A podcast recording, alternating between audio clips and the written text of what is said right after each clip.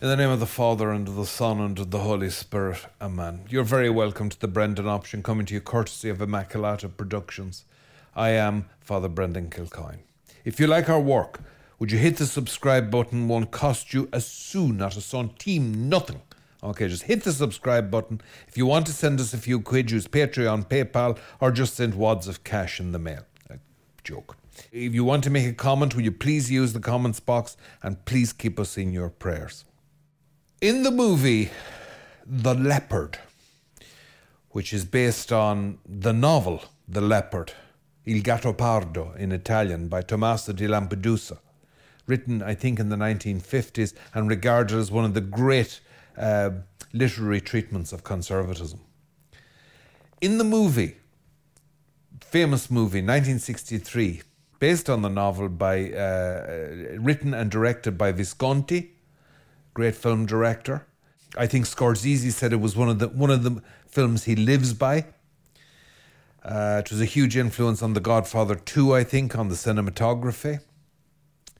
In that wonderful movie, you have a scene in which the Prince di Salina is receiving uh, local visitors, local notabili, dis- people of distinction. It's in, set in the 1860s, I think, uh, at his summer palace, Donnafugata and they're they're they're coming in gradually, and the family are visibly trying to keep the smiles off their faces uh, at the rather endearing but slightly ridiculous figure of Don Calogero. Don Calogero is a local man of means, a self-made man. Now, a bit like Dickens, Lampedusa is is is indicating or, or looking at or treating of this thing of social change and its effects on the people involved. Because the Salinas are an ancient Sicilian family, pretty much still a feudal family. And Calogero is, is a, a local businessman, a supporter of the Italian Republic against the Bourbons who rule Sicily, and also a man of considerable ruthlessness and ability. Poor Don Calogero has, for the first time, been invited to the Salina uh, reception, to the grand banquet, marking the beginning of their holiday in their summer palace. And he has either borrowed or, or bought um, a rather affordable uh, set of evening dress. And the trousers are too short for him and all the rest of it. And he comes in, an utterly formidable man but looking slightly ridiculous in his borrowed evening dress. Uh, the chaplain, uh, the, the Jesuit priest who advises the prince, has to literally put his hand over his mouth to hide the smile as he comes in. Now, what am I trying to say by this reference to classic cinema? That's a film, by the way, you should see if you like films. I am very exercised by this zero sum game that Catholics, sometimes, especially young Catholics, can make of the spiritual life. And I think it often suits us to play a zero sum game because we secretly wish to give up. Because the faith is difficult and the road is hard and it's rocky and narrow and all the rest of it if we're honest, we're, we're often, especially when young, looking for an excuse to chuck it in. Now, people, some people got a great excuse in the scandals.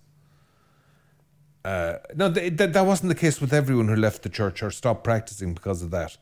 I, th- I think, you know, perhaps some of that was sincere. I don't know. Maybe much of it was sincere. But I think I would estimate that for some people it was very handy, and I don't know if they even see the joins in their lives in in in in, uh, in that area. Hmm?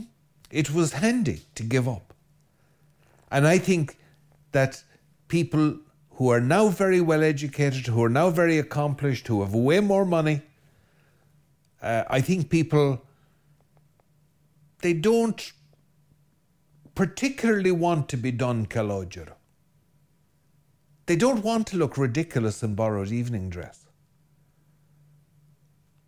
They don't want to deal with the prince. They want to sweep the whole thing away.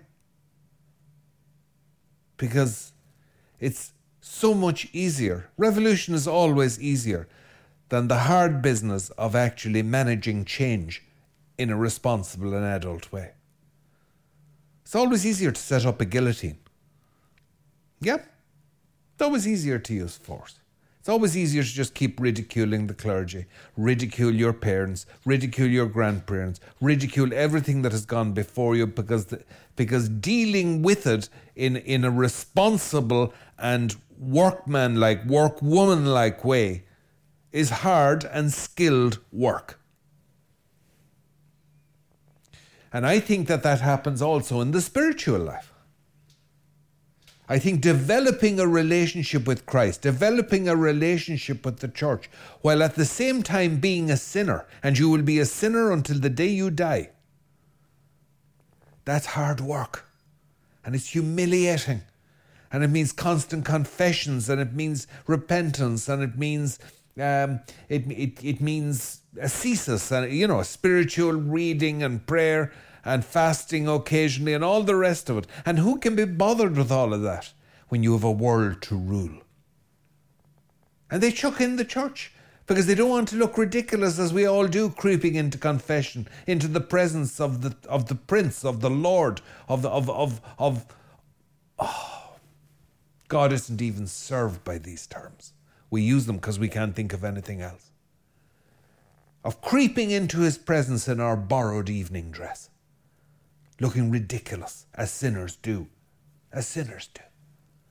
Because who could look more ridiculous in the presence of the Lord than an heir, than somebody who is heir to the whole thing, who prefers to grub in the ditches, who prefers to go drinking, you, you know, and, and, and wasting his inheritance? Who could look more ridiculous than the prodigal son?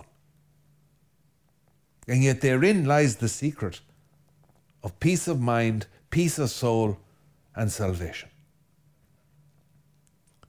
We don't want to be Don Calogero.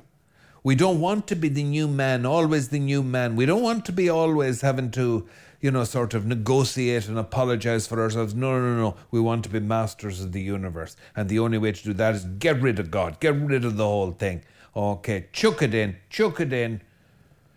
Now, I'm saying to you that anyone anyone who doesn't see the point of going to Mass and hearing Mass, having just stolen, having just gossiped, having just taken from somebody's good name, having fornicated, and all the rest of the things we can do in an ascending in an ascending uh, staircase of awfulness does not understand Catholicism. Our Lord Jesus Christ is raised over the altar in the presence of cutthroats, in the presence of an, of an extremely diverse and mixed and dangerous bunch. And if you are too grand to be a sinner at the court of heaven, if you are too grand to risk looking ridiculous, you will lose your faith and lose the kingdom and lose the lot. And then I can only pray that you have your reward on earth because there won't be much going afterwards. I'm sorry to be brutal. You must accept the logic of Christianity. Right? There's a difference between going to Mass and receiving communion sinfully. Okay, there's a difference. But at Mass, you must attend at Mass on, on the Sabbath. You must go to Mass on pain of sin, no matter what you've done.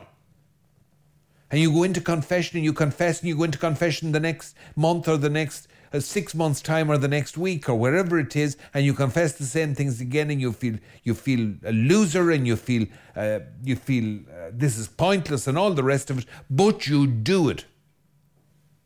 You do it because this is the path, this is the road, and He is the way. And as long as you stay on that road, you're going in the right direction. I'm saying to you, a little less grandeur will bring you actually into the grandest of company. But you must be willing to look a little ridiculous. There's far too much pride in modern Ireland. We're far too grand, and a lot of people have stopped going to Mass. They've stopped going to Mass because they're sinners and, uh, and, and, and because they didn't see the point because they were sinners. The whole point is because they're sinners.